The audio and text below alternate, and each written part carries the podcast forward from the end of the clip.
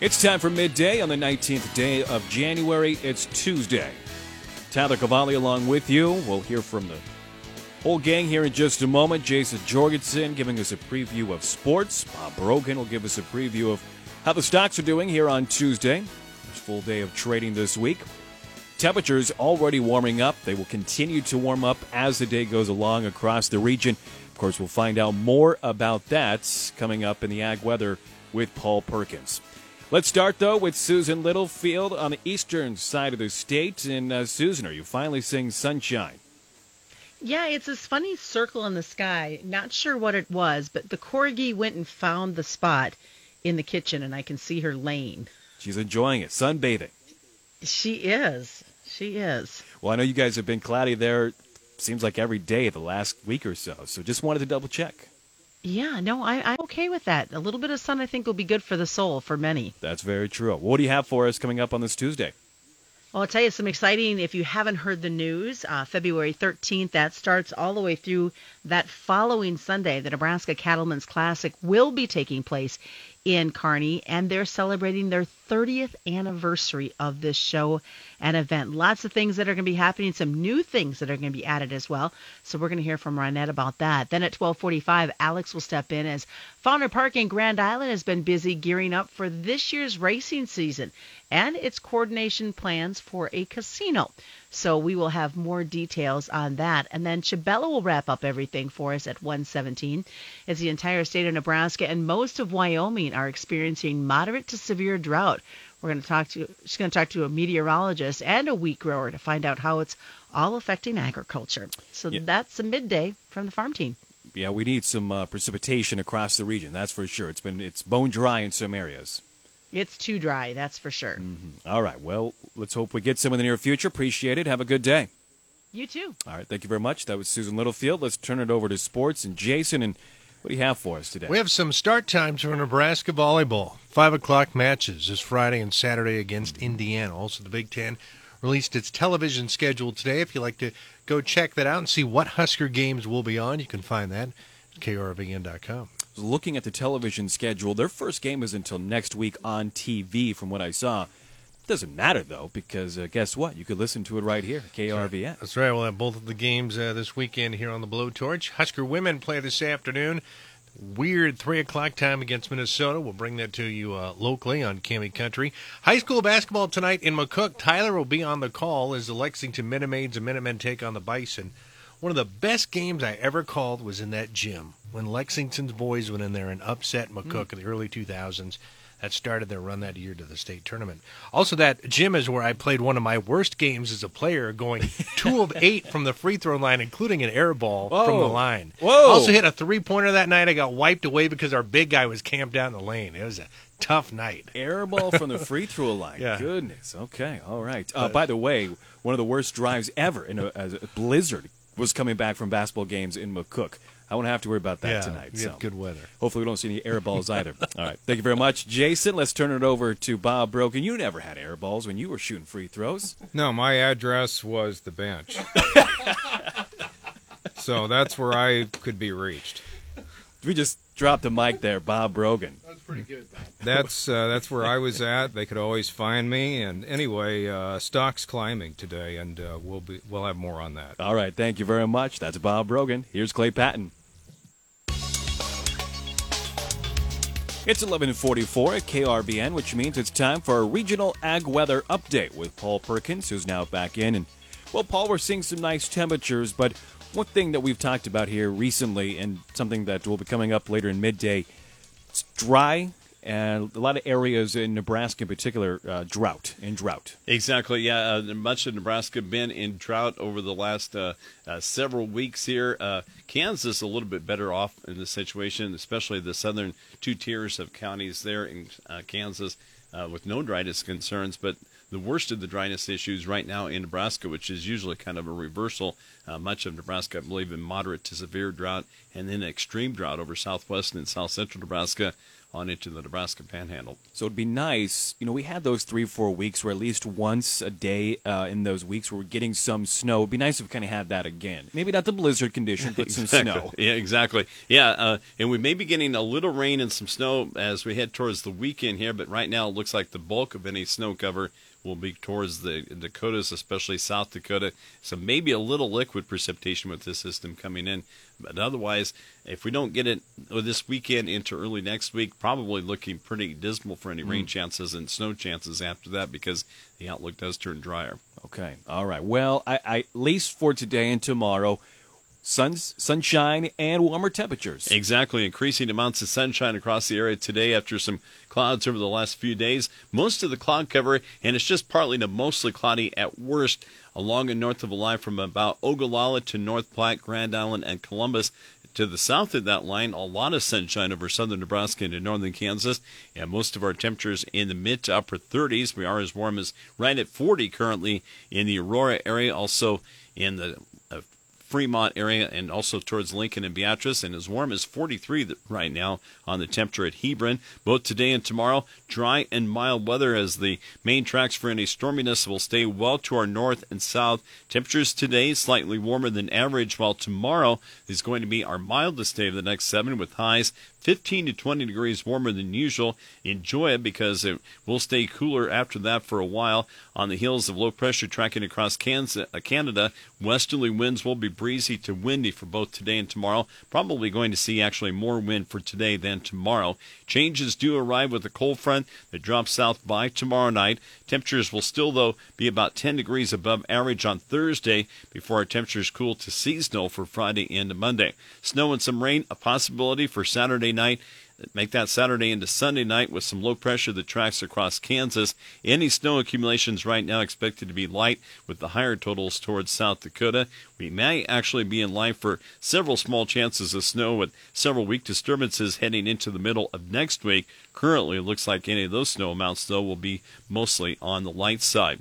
In the long-term forecast, there are some warmer changes coming our way. Nebraska and Kansas temperatures the first half of next week will be slightly cooler than normal, but now the outlook indicating warmer than normal temperatures the late half of next week through the first day of next month for both Nebraska and Kansas.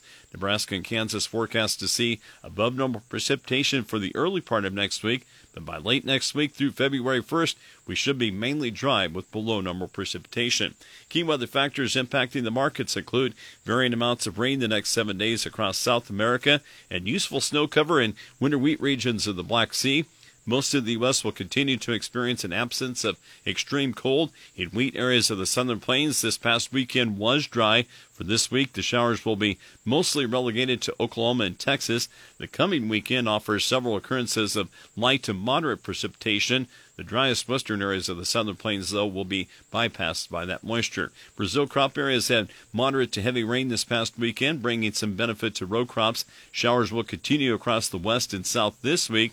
Amounts, though, are forecast to be below normal for most locations. Eastern Brazil may show more signs of stress from dryness. The soil moisture for second crop corn appears to be less than desired after below normal rainfall this crop season. Central Argentina had moderate to heavy rain and useful crop moisture this past week. The pattern now drier, but below normal temperatures will reduce the moisture demand. A weak system may bring some isolated showers to Argentina this weekend, but the dry trend will stress developing to reproductive corn and soybeans. In wheat areas of the Black Sea region, winter kill damage from a weekend cold snap appears to be have been limited by protective snow.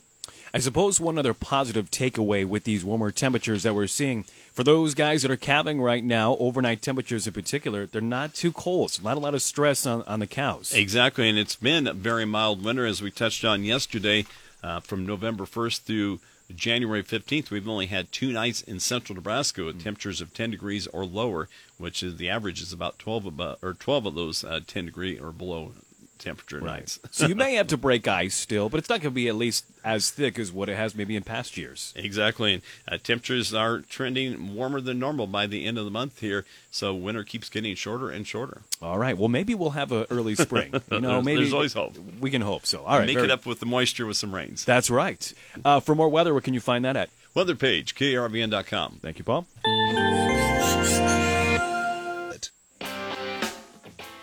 Excitement is building as the 30th annual Nebraska Cattlemen's Classic gets underway next month. Good afternoon. I'm Susan Littlefield on the Rural Radio Network. Renette Bush-Heinrich joins us as we talk about the event that gets underway starting February 13th. You know, Susan, it very much so is. I've been using the word, and we all have a lot this year of craziness, and it has been crazy in the Classic office. Interest from cattlemen that want to showcase their cattle at the 30th anniversary has been tremendous. You know, we're very excited. You know, as you mentioned, we're about 4 weeks from kicking off the Classic. And as everyone knows, the Classic's going to be February 13th through the 21st. And that opening weekend is for the judgers. The livestock judging contest kicks off the Classic on Saturday, February 13th. And those entries are due by February 5th. And, you know, everybody can get their entries in for that judging contest via our website. We've got a great contest put together, teaming up with the University of Nebraska at Lincoln. Their livestock judging coach is assisting putting together a phenomenal contest.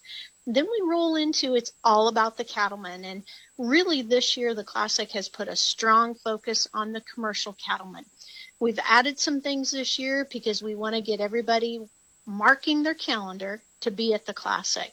And we kick off those cattle shows on Wednesday, February 17th. And what a lineup. You know, really want to take a moment and commend the consigners that have committed to bring bulls and heifers to the Classic, because cattlemen, you're not going to be disappointed in what you find at the Classic this year. Thursday, February 18th, we roll into the big bull sale day. And if you guys have been paying attention, you know we've added a bullpen show.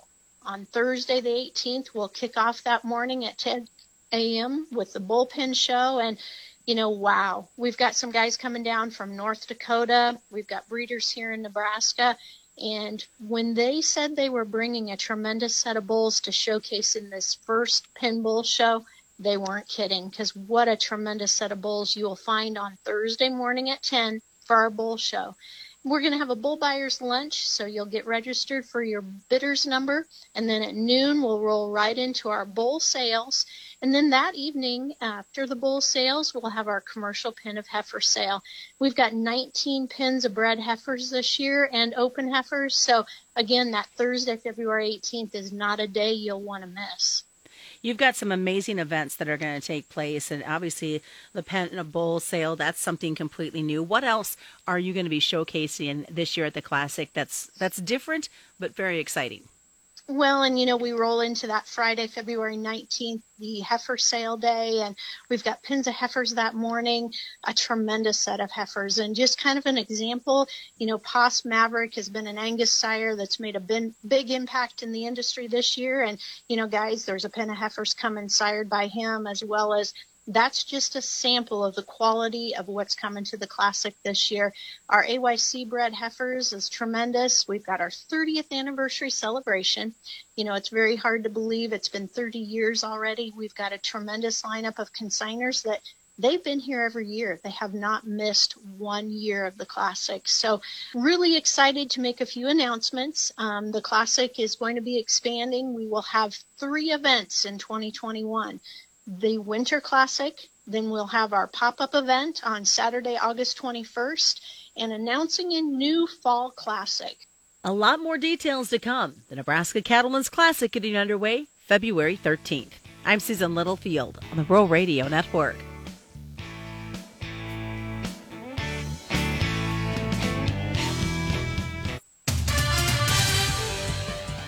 Time for Midday Sports. Jason is back in the chair for us, and well, we know some more information about the start of Husker volleyball season on Friday.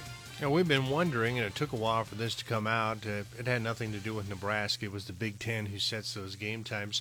Nebraska's games with Indiana on Friday, and on Saturday at Indiana, each will start at 5. Of course, we will bring you the matches here on 880 KRVN.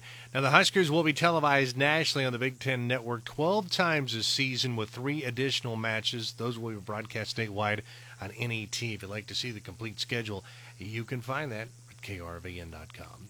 Nebraska's Kate Kane captured the first Big Ten Women's Basketball Player of the Week honor of her career. Of course, she had a huge game for Nebraska as they beat previously unbeaten and 15th-ranked Ohio State.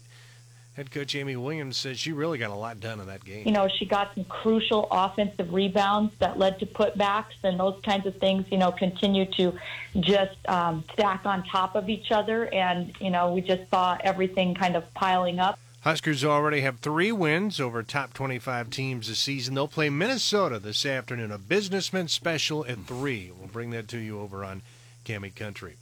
Jared Butler had a season-high 30 points and 8 assists as second-ranked Baylor remained undefeated with an impressive win over 9th-ranked Kansas. Suddenly, things are not well in Lawrence. Jayhawks have dropped consecutive Big 12 games for the first time in nearly 8 years. I think the top dogs of what we're used to seeing in all of college men's basketball, North Carolina, Kentucky, they're all struggling. It's different. Duke, I think they're out of the top 20 for so. Kentucky, North Carolina, and Duke, all not ranked for the first time since like early 1900s. That's bizarro land. And New York Mets general manager Jared Porter has been fired after sending sexually explicit, uninvited text messages and images to a female reporter 4 years ago when he worked with the Cubs. ESPN reported late yesterday that Porter sent dozens of unanswered texts to the woman. About 9 hours later, New York Mets owner Steve Cohen posted on Twitter that Porter had been fired. Talk about your past catching up to you. New York hired the 41-year-old Porter last month after he spent the last 4 seasons with the Diamondbacks. Another casualty of the smartphone. You know, they had good things going there in the New York Mets, and then this comes out. Kind of... puts a halt to all that. Yep. High school basketball tonight, Lexington and McCook. Tyler will have the call. Girls game at 5:30. Boys game to follow tonight here on 880 KRVN. All right. Thank you very much.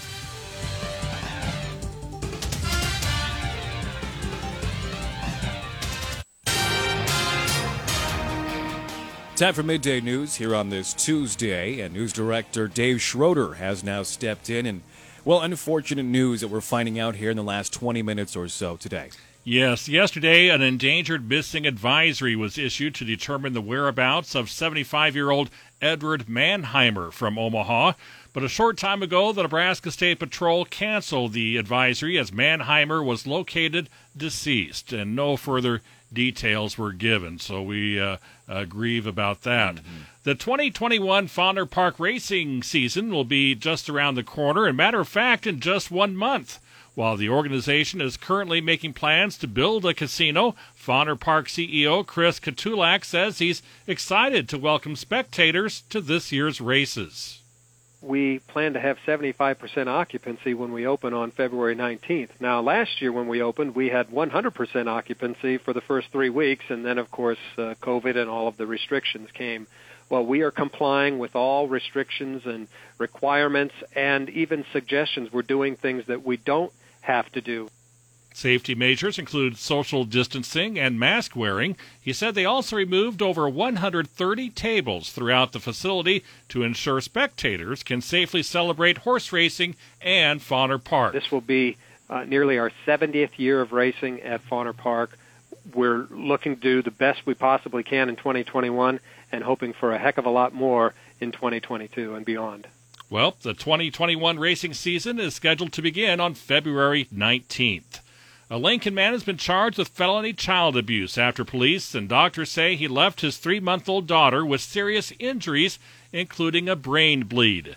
The 20-year-old Malcolm Lofton was arrested after the girl's mother rushed the baby to a Lincoln hospital after returning home to find the infant with injuries to her face and head. Lofton was charged with intentional child abuse resulting in injury. He remained in the Lancaster County Jail today in lieu of $25,000 cash bond. His preliminary court date was set for February 23rd. A proposed anti-abortion amendment to the Kansas Constitution has cleared its first hurdle in the Kansas legislature as abortion opponents move quickly to get it on the ballot. The Senate Judiciary Committee approved the measure on a voice vote.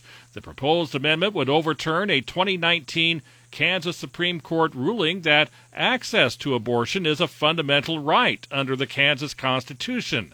The House has a separate but identical proposal before a committee that could vote on it on Thursday. On the Rural Radio Network, I'm Dave Schroeder. Service. Fonner Park in Grand Island has been busy gearing up for the 2021 racing season while also coordinating plans for a casino. And today we're going to learn more with Chris Kotulak. He's the CEO of Fonner Park. Chris, back in November, Nebraska voters approved initiatives 429, 430, and 431. And ever since then, I think it's safe to say that Fonner Park has been extremely busy in the planning process. So update us, if you will, Chris, on where your team is at with bringing gaming operations to Nebraska. We have been particularly busy, busier than normal, busier than a one-armed paper hanger, as my mom likes to say. And I know exactly what she's talking about. It seems like we're spinning a lot of plates here at Fonner Park. But with the passage of the three casino initiatives, now Fonner Park needs to go out.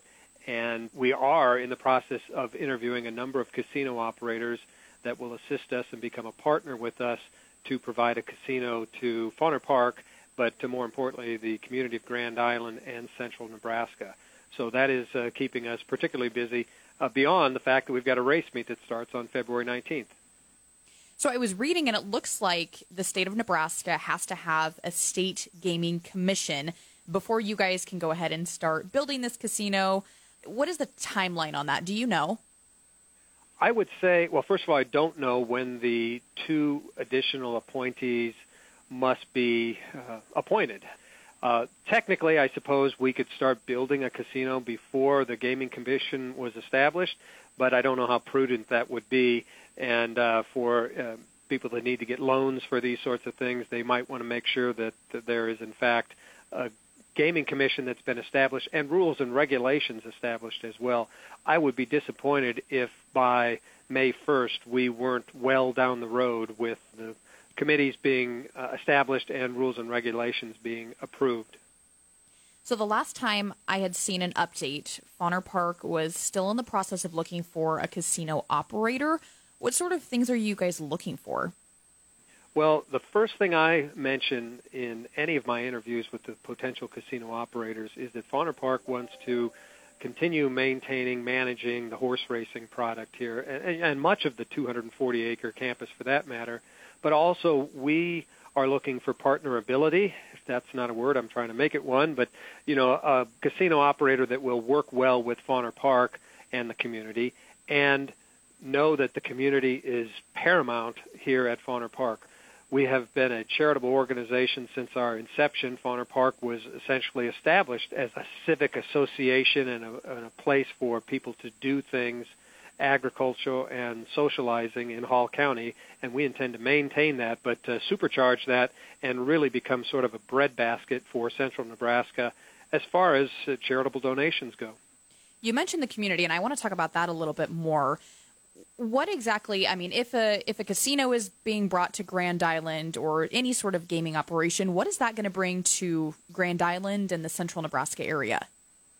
Well, not necessarily in any particular order of preference, but it will bring jobs. We believe either side of 400 jobs will be formed once we get to the final phase of casino development. Surely 100 jobs right off the bat. But it'll also bring property tax relief, and that's part of what two-thirds of Nebraskans voted for is that property tax relief that will come from the revenue from casino gaming. What's more, there are defined percentages for both county and city that will receive windfall from the casino revenues as well. What would you say are some of the concerns that you've heard from community members or people who partner with Fonner Park about bringing these casinos to Nebraska? Well, prior to the election, we heard a lot of mudslinging about the proliferation of where these casinos might be located, that they'll be all over the place. Well, they won't be because they can only be at one of the 6 racetracks in Nebraska. And I can guarantee you, you're not going to have racetracks popping up on every corner to produce a casino on every corner.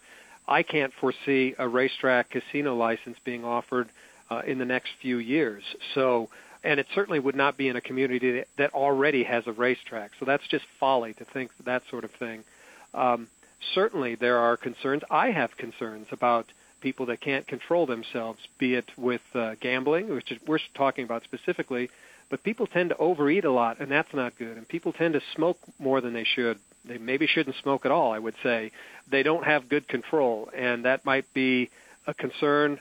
It is a concern of mine, but part of what revenues from casino gaming will be directed to is controlled gambling, people that have issues with controlling, not being able to control themselves, I should say, problem gamblers. How about that? Money will be dedicated to that. We'll follow a template of what the state of Iowa does, and the money that they dedicate to fight problem gambling is staggering.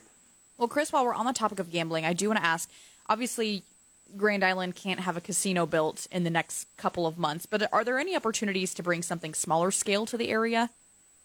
Well, one thing that is being discussed in our discussions, our interviews with casino operators, is would there be a phase one? And if it was a phase one, where would that be located on the facility? And it might only be 200 slot machines, something along those lines, whereby you would get a revenue stream going to help fuel all of the casino development. And then whilst that is occurring, there would be construction of whatever you want your casino facility to look like. All right, Chris, while we've got you on the phone, you mentioned earlier in our conversation that Fonner Park's racing season is going to start on February 19th. What are some important things that we need to know? I think what is important is that we plan to have 75% occupancy when we open on February 19th. Now, last year when we opened, we had 100% occupancy for the first 3 weeks, and then, of course, COVID and all of the restrictions came. So we're looking forward to getting a nice amount of people here on Friday, Saturday, and Sunday, and get rid of those winter doldrums and come to the races. All right, Chris, thanks so much. Thank you, Alex. And that, again, is Chris Kotulak joining us. He's the CEO of Fonner Park, and you can find more information at FonnerPark.com. Broadcasting from the Nebraska Soybean Board Studio, which is brought to you in part by Nebraska soybean farmers and their checkoff, you're listening to the Rural Radio Network.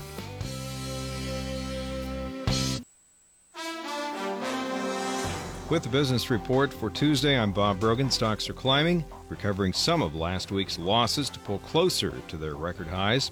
The S&P 500 was 0.5% higher in late morning and got back within 1% of its record set earlier this month. Markets are rising on enthusiasm about a coming economic recovery as COVID-19 vaccines roll out and amid expectations that Washington will soon try to deliver another round of economic stimulus. President-elect Joe Biden's nominee for Treasury Secretary, former Fed Chair Janet Yellen, called on Congress to do more for the economy in testimony before the Senate. The Senate Finance Committee has begun its confirmation hearing for nominee Yellen, with Democrats and Republicans squaring off immediately over how much more to support the economy, hammered during the pandemic. Senator Ron Wyden of Oregon told Yellen that his top priority was avoiding the mistake made a decade ago when Congress withdrew support for the economy too soon and delayed the recovery from the last recession. Wyden said he hoped that the Senate will be able to get Yellen's nomination approved as quickly as possible, given the challenges facing the country. But Republican Senator Chuck Grassley said he was concerned that the incoming Biden administration will enact massive spending programs. General Motors says it's teaming up with Microsoft to accelerate its rollout of electric self-driving cars. Microsoft joins General Motors, Honda, and other institutional investors in a combined new equity investment of more than $2 billion in Cruise, bringing its valuation to about $30 billion. Cruise, which GM bought in 2016, has been testing its automated vehicles in San Francisco without backup drivers. For the Rural Radio Network, I'm Bob Brogan. We all know Nebraska is the beef state, but have you ever thought what happens in those operations? Your wait is over. Join the Rural Radio Network's farm team as we look at feeding operations across the state, showcasing what men and women do every single day to bring high-quality, great beef to your dinner plate. It's Friday Feeders, brought to you by FNBO, every Friday, 1:17 Central Time, on 880 KRVN. The entire state of Nebraska and most of Wyoming are experiencing moderate to severe drought with this year's La Niña. Aviva Braun, lead meteorologist at the Cheyenne Weather Service, says the last strong La Niña event occurred in 2012, and we are again seeing the same patterns. For instance, western Nebraska is in what's called extreme drought. So is the southwest corner of Nebraska, but as you go further east, it lightens up a little bit, and it goes into what's called moderate drought. I mean, we've had varying versions of it's not that like the state has always been perfectly, you know, supplied by water. Much of the extreme drought for Nebraska is stretched across dryland winter wheat growing areas. Tyson Nargis says the wheat planted on time in the southern panhandle had a tough start in the fall. Driving around, there were some fields that looked okay, and there was fair stand. Still a lot of acres that were pretty spotty in dry areas. A lot of the wheat had not come up, and then there's some other fields. Down here there's a lot of wheat going back into pea stubble, and there's just no moisture there for it to work. Hearing a few neighbors talk about some of that wheat's probably going to be terminated here in the spring. None of it really made it out of the ground. A lot of it either sprouted and died or just didn't make it all together. So as a whole, the wheat is looking pretty rough. Braun says the next best shot is in the spring. What we would hope for is a really wet spring. And in general, in this area, we tend to think of the big winter storms that happen in March through May. However, looking at the La Niña signal, it does look like we'll still be coming out of this La Niña event through March. So I think March is a toss-up, but we have some good chances April into May. Good rains or snow in April through May help pastures in some of the winter wheat in the fields. Nargis says the spring moistures would also be really good for the summer crops.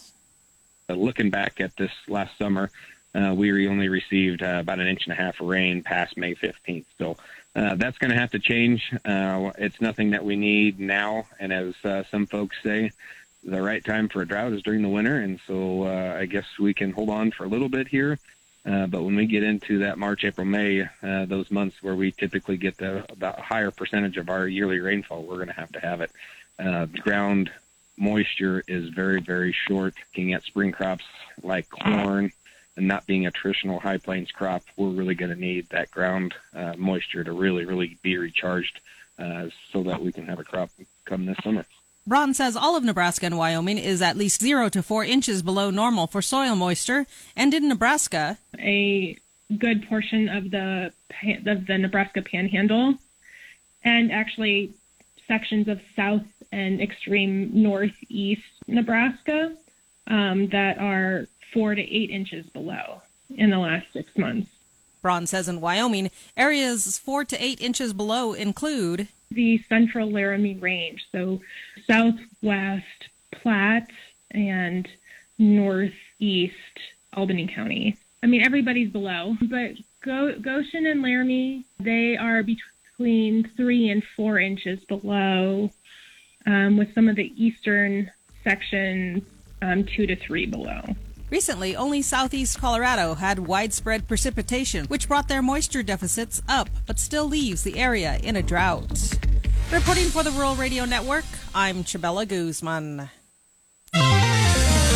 Billy Patton on the Rural Radio Network as we check in with John Payne with Daniels Ag Marketing in Chicago for a check of the closing grain markets. And, John, as we see soybeans take the biggest losses on the day, is this just stemming from an overbought market, a little bit of correction in here, or is there some concern that maybe we overbought this market with the supply that could be coming out of South America? Well, I think you're seeing the end products fall a little bit. Meal backing off $20 off the high there, and then oil kind of led by Malaysian palm oil, which has fallen apart the last couple of days, put the correction in there. I don't think there's a whole lot more here, at least in the shorter run. Without any government data to prove that, to traders that the supply is going to be available and ready. China's continuing to buy U.S. products, so I don't think the deep correction here will be too bad. If you're long, I think you got to hold it, and if you're looking to buy, I think these breaks here down 33 on the day in beans, a break on corn closer to $5 might give you a good opportunity. On the new crop side of things, I think maybe being a little more aggressive on the sell side, just trying to get something locked in here ahead of crop insurance period makes sense. Just try to lower the kind of delta of the crop, so to speak. But by no means do we have any evidence that tops are in or anything like that. We have a lot of important deadlines ahead of us, mainly Russian export taxes. They're talking about Ukrainian export taxes possibly being put on, and then looking forward to the Ag Forum, which will be out about a month from now, and that'll touch on new crop U.S. acreage. So a lot to get through here in the short run, all right? and there is a lot to get through. I know one thing you've mentioned recently in your daily commentary, which you can find more at danielsagmarketing.com, but John, you've been closely keeping an eye on China and their coronavirus as they're on the doorstep of their Lunar New Year. What are things to be aware of there, and how can that impact the trade? Well, you know, it's just bid up on Chinese demand, and so anything that would be negative to that in the short run, I think, causes the funds to rush aside. The yuan is not strengthening or weakening, I guess. You're going to see it go up. It'll be weakening. We're not seeing that to a huge degree yet, but that's kind of the key we'll watch here in the coming weeks. Lunar New Year, 3 weeks away. It's the contacts I talked there. They're going to pare down their celebrations, and you know that could be a reason why we're pulling back here on the palm oil to a certain degree. But the longer term picture here is China's got, you know, major inflation issues. We're starting to talk about it here. Listened to Janet Yellen speak this morning, and just in advocating for, you know, as much money to be spent by the U.S. federal government as possible. Those are not bearish indicators, and I think in the long run here, this correction will be shallow, and I imagine, you know, corn prices will rally into delivery. The seasonals don't tend to turn until we get into February. That's John Payne, Senior Marketing Analyst with Daniels Ag Marketing Chicago, publisher of the newsletter This Week in Grain. Learn more at danielsagmarketing.com. Do remember, though, trading futures and options involve risk of loss and may not be suitable for all investors. Do consider these risks before investing. Listen to John's commentary again at ruralradio.com under the podcast tab.